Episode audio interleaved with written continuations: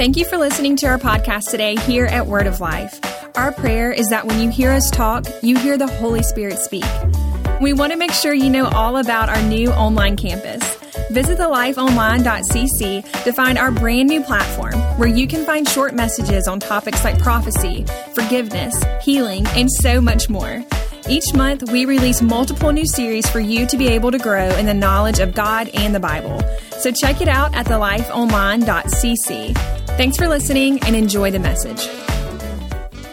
Today, with it being Palm Sunday, I wanted to read uh, about that event out of the book of Luke. And so you can open up your Bibles with me today, uh, Luke chapter 19, and we'll read verses 28 through verse 42. Uh, I'm reading out of the New American Standard Bible, and it's okay if you don't have that translation, it'll also be on the screens for you. Uh, and we'll just come to this place where we kind of see what Palm Sunday is all about, and then we'll teach off of it and take communion. Uh, Luke chapter 19 and verse number 28. It said, And after he had said these things, he was going on ahead, going up to Jerusalem, when he approached Bethphage in Bethany near the mount that is called Olivet. Uh, he sent two of his disciples, saying, Go into the village ahead of you, and there as you enter, you will find a colt tied uh, on which no one yet has ever sat. Untie it and bring it here. If anyone asks you, Why are you untying it? you will say, The Lord has need of it.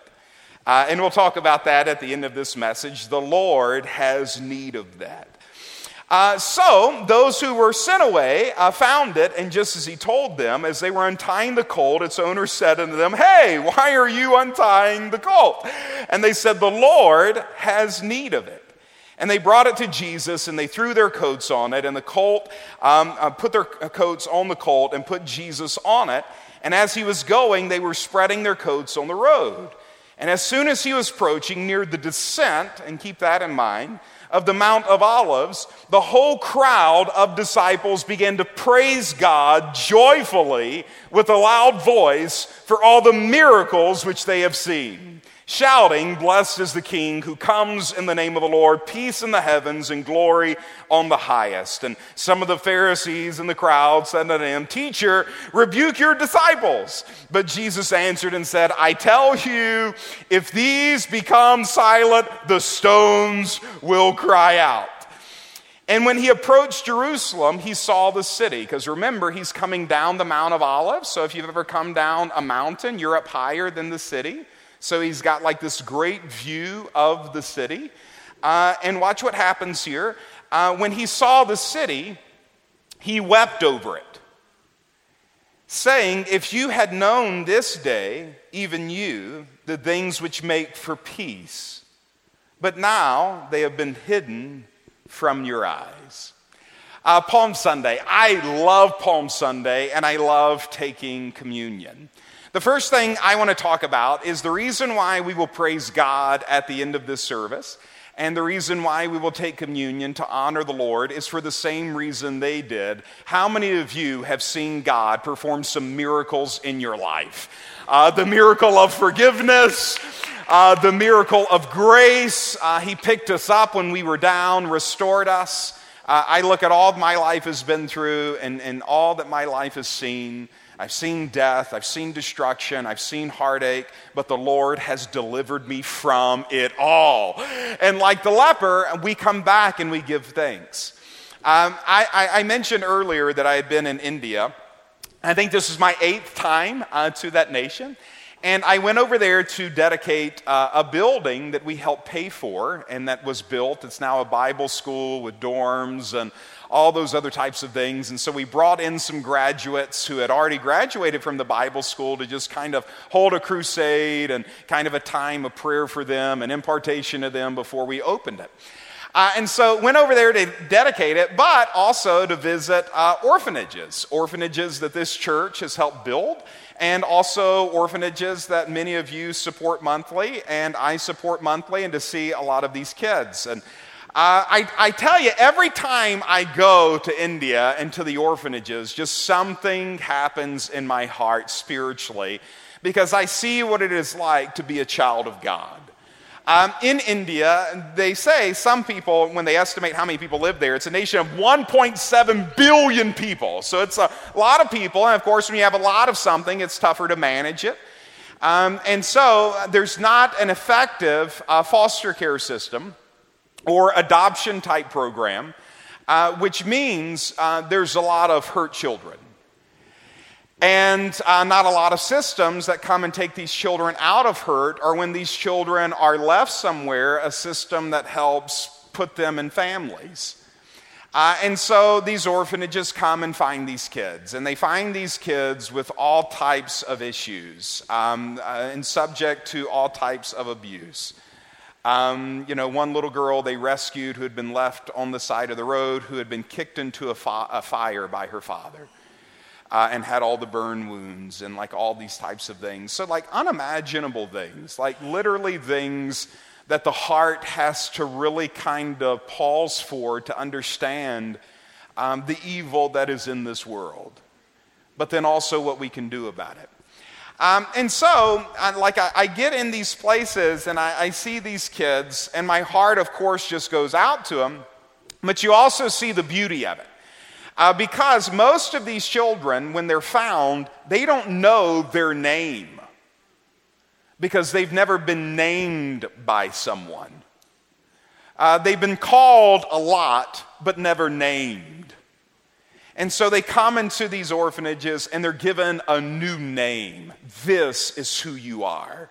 This is your identity. New labels begin to, to come on them. They are now called something different than they were called before.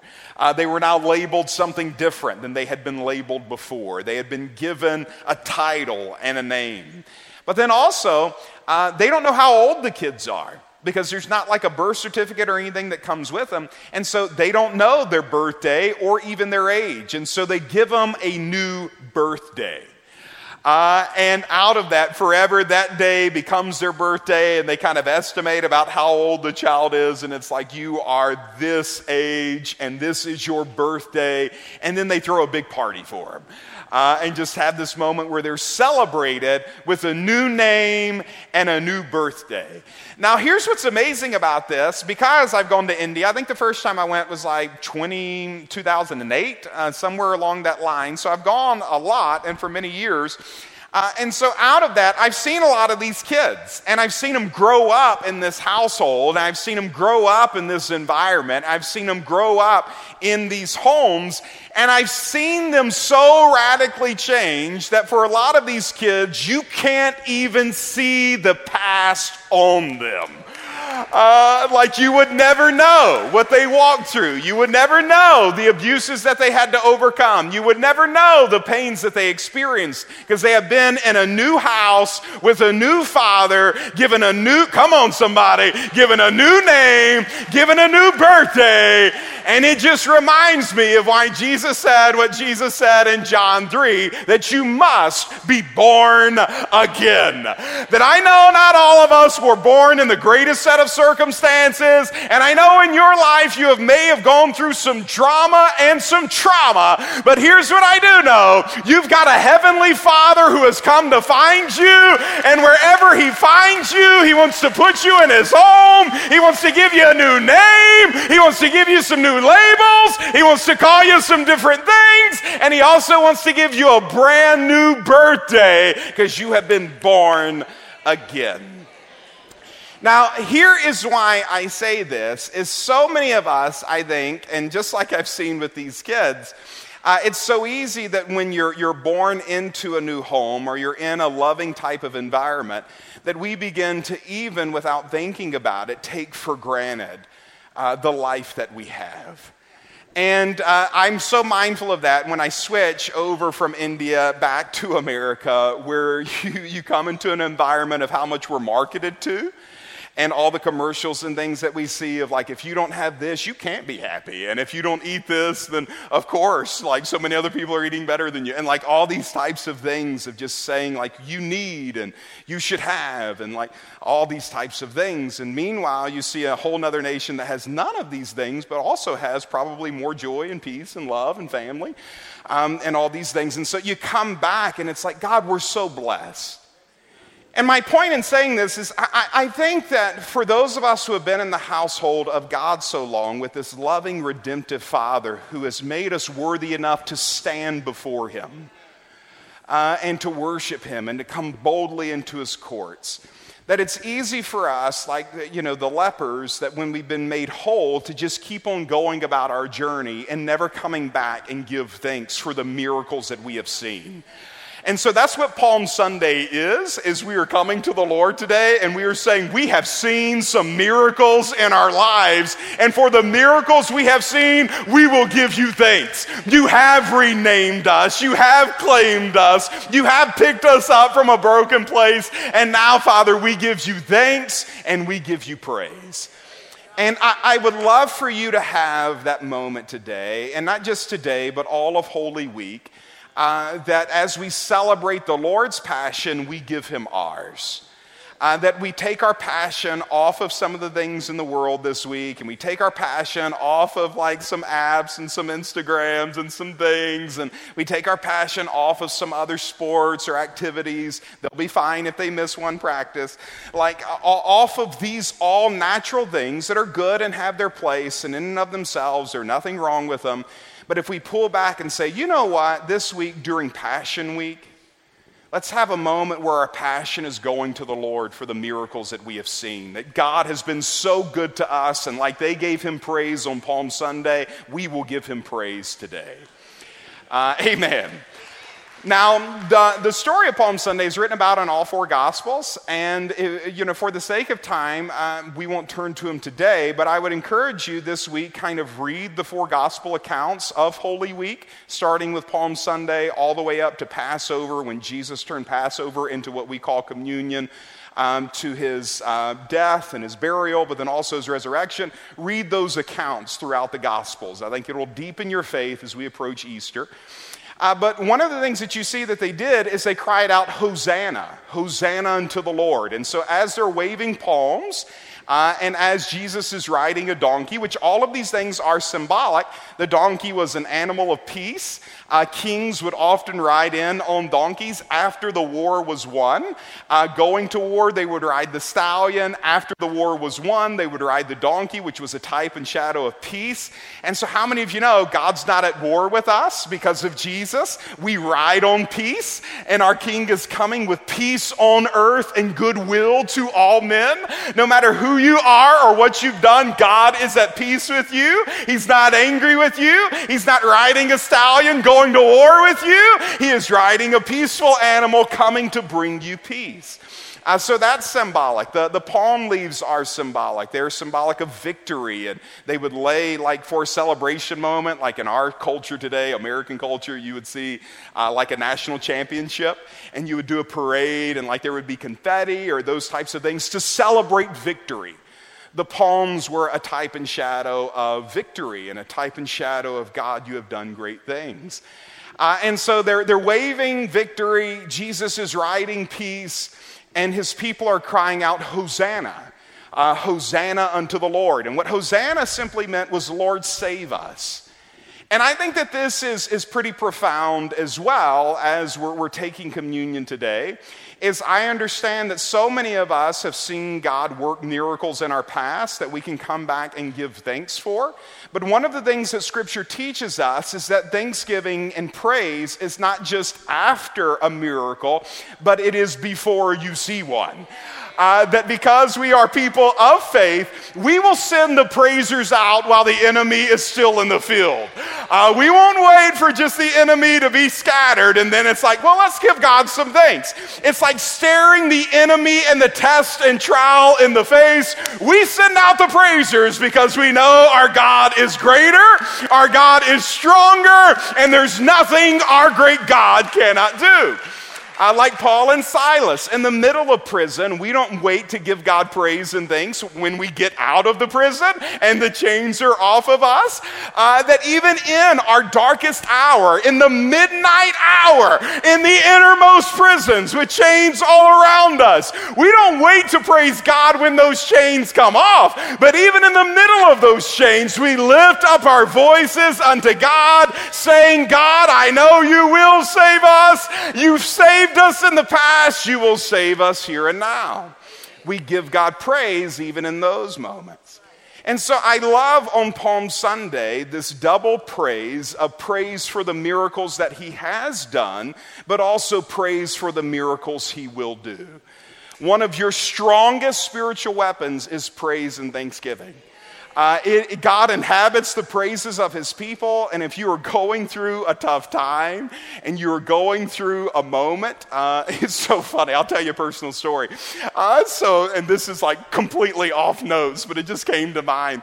Uh, but this week I was, uh, you know, working and I get all these alerts on my phone from PayPal. Uh, and it's like $49, $86, like all these types of amounts just kind of going through, like one after one. I'm like, I have been hacked. Uh, like, like this is not good. Uh, and so I call my wife and I'm like, something's going on. I'm like, it's because our little guy wasn't feeling good. And so I'm like, you know, it's been on his iPad. Uh, and like, she's like, yes. I'm like, is he buying stuff? And we go in there and like, I start tallying it. It was over $800 uh, that he had in like nine minutes. I'm like, I don't even know how you could buy that much. So we call Apple, and Apple's like, no. She said she told my wife. My wife made the call. She's like, Are you sitting down? And she's like, No. She's like, mm, Sit down. Uh, she said it, it was actually one thousand two hundred and sixteen dollars. And then last night we find out they're not going to reimburse it. I'm like, what do you mean they're not going to reimburse it? So I'm sitting there and I'm like, okay, I, I meditated on we give God thanks after something. Now let's give God thanks before. Father, I just thank you. And so, so but what I'm saying is, is that often, don't worry, he's still alive. Uh, so out of that, I, I considered pulling an Abraham and like, God, you're not telling me to offer the child. I'm kidding, I'm kidding. Uh, so, so that, but out of this, we have these moments uh, where we go through things, where just things pop up, and these things wear our soul and tax our spirituality. And my point is, is that so many times in those moments, how easy is it to allow our soul to get downcast, for us to remain frustrated, uh, for us to sit back and consider how unfair a situation is, or how dark life may be in this moment. And God is saying, no, those that sit in darkness need to shine a great light. Like, how many of you know God is big enough to fix whatever problem is in your life, no matter what that problem may be? And so we don't sit back and play the victim card. This is the victory that overcomes the whole world, even our faith. And so, yes, we give thanks after we have seen a miracle, and we should give thanks for that. But we are also a people of faith that don't walk by sight, but we walk by the convictions of our heart, and we give God thanks and praise before the miracle, crying out, Hosanna, Lord, we know you will save us.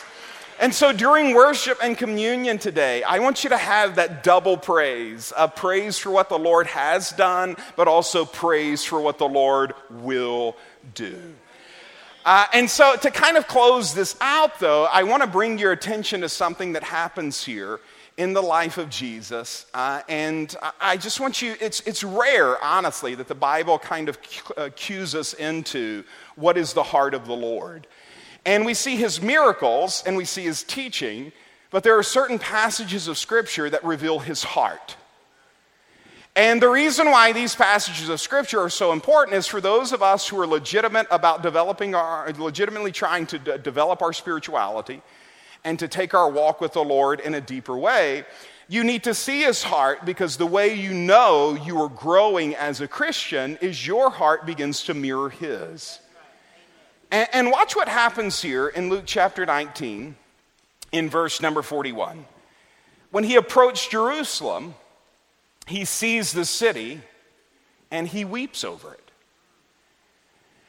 And the reason why he's weeping is, in spite of like all these miracles going around their homes and in their, their world, there is still a large segment of the population that has no peace and they're not trying to find it in Jesus. And so he sees this, and when he sees it, his heart is just moved with compassion.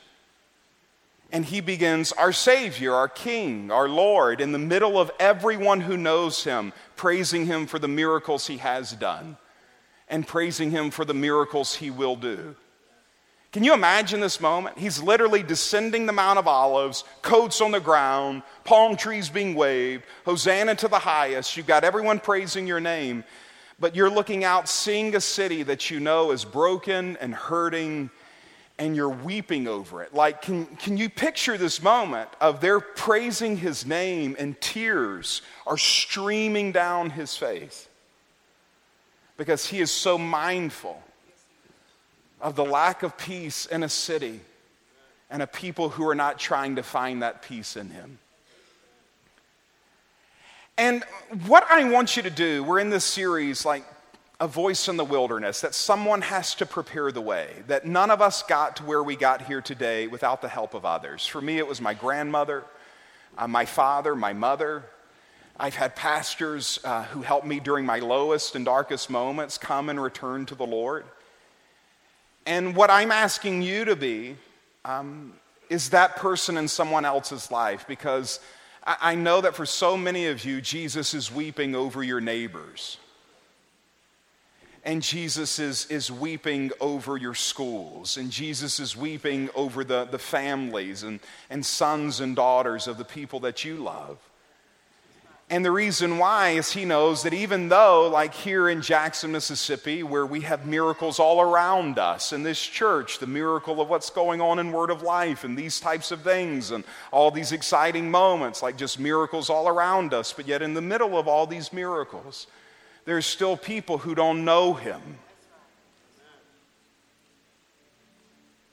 And Jesus turned to his disciples and he told his disciples, I need you to go and tie something. Go and tie this donkey. It's been bound by things. Go and tie this donkey, and if anyone asks you why you're untying it, say, The Lord has need of it. And just as that donkey took him from the Mount of Olives all the way into Jerusalem, into that city he was weeping over, the Lord has need of you.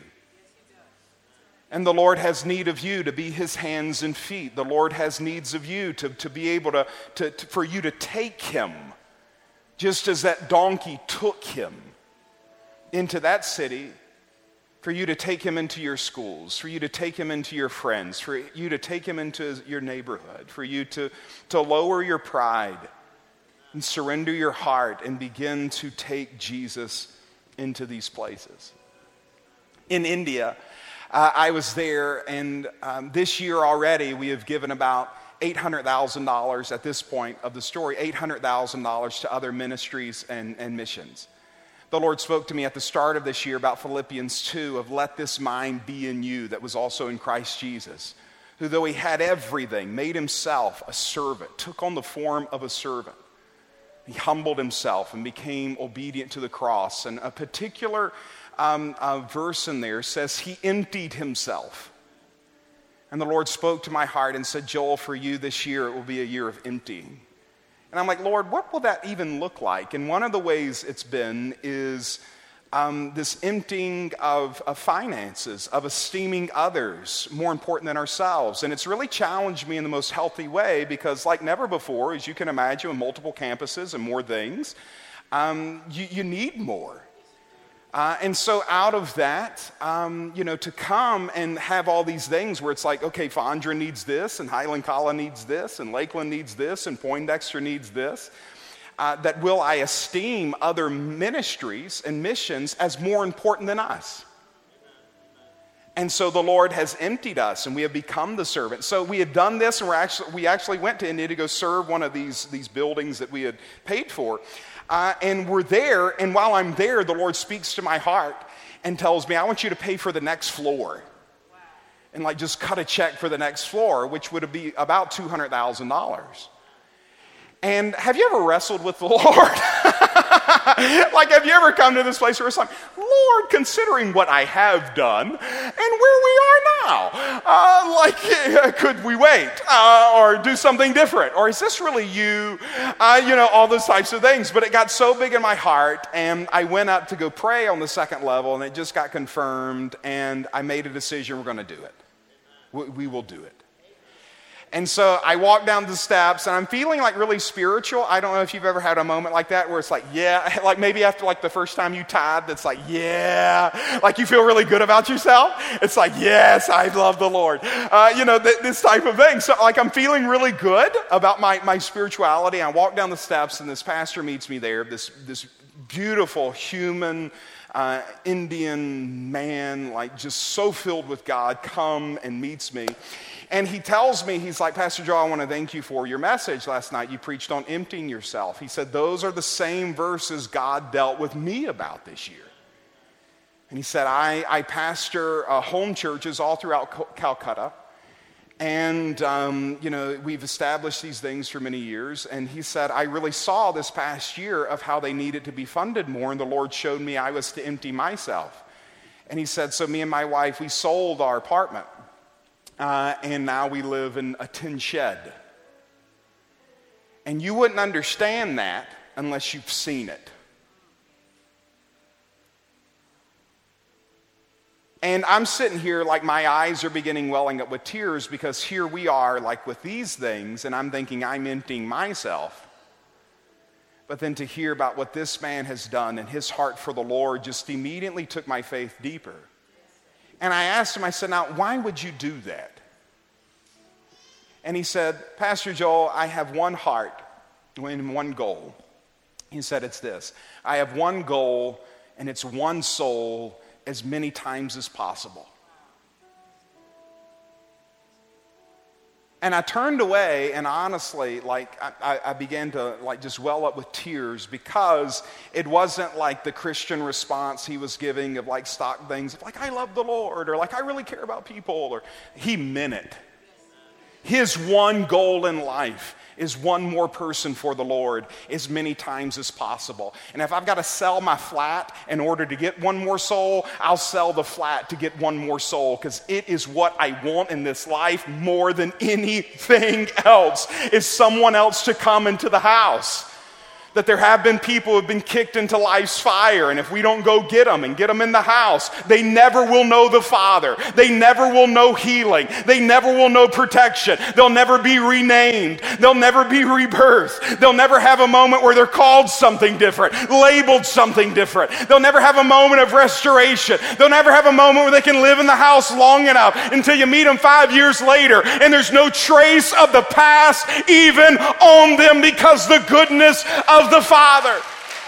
But just like someone has to leave the orphanage to go find the children, occasionally we have to leave the Father's house to go out and compel a world that is not looking for Him to come to the table. Because at the table there is a feast for all who come. And I want to encourage you this week who's your one soul? One time this week. Who is your person you need to outreach to? Who is your person your heart needs to break for? A donkey is a beast of, bur- a beast of burden. Who, who has your heart? Who needs to see Jesus in your life? Who needs to see His grace? Who needs to see His love? Who needs to see His forgiveness? Who needs to come to the Father's house? I want to encourage you. Go get them. Go find them. And during communion, have this moment where you make a decision to do so. I'm going to pray over communion for all of our campuses, and then we'll break and we'll go into worship. And as we worship, feel free to take communion uh, after we pray over it. And let's make a decision to give God praise for what He has done, give God praise for what He will do, and let the Holy Spirit show us who we need to have a burden for. Let's pray today. Father, we come before you. We thank you for your mighty works. We thank you, Father, for what you have done in our lives, in our families, in our homes. Father, we thank you for your goodness and grace that has been so readily available to each one of us. And so, Father, during communion today, when we, we break your, your, your, your body with the breaking of the bread, and we drink of the juice, which is symbolic of the blood of Jesus, Father, we thank you in Jesus' name. We do so with honor because there have been so many moments in life where we should have been broken, but your hand of grace came and picked us back up. There's so many sins and faults and failures that should have broken us, but because your body was broken, you picked us back up. There are so many times where sickness and disease may have tried to come in and ruin something, but out of that brokenness, you healed us and you made us good as new. Father, we thank you. We give you thanks for the miracles that have been done. And Father, I also know that some people in this room are facing some obstacles and facing challenges at Highland Colony, online, here at Lakeland. And Father, we thank you that today we give you thanks and praise, not just for the victories you have brought us, but for the victories that you will bring us. We thank you, Lord, for it. And Father, when we drink of the juice, let us be mindful that you have forgiven us of our past and our sins and set us free. And give us a, a heart for someone in our own life that maybe we need to bring to church, or maybe we need to, to give a, an invite card to, or maybe we need to pray for or bless with something to awaken their hearts to your goodness and grace. Father, I thank you that just as we have been forgiven, let us be ministers of reconciliation who will bring forgiveness into the lives of others. We love you, Father, so much. And as we worship, we give you great praise and great thanks, for you are forever worthy. In Jesus' name.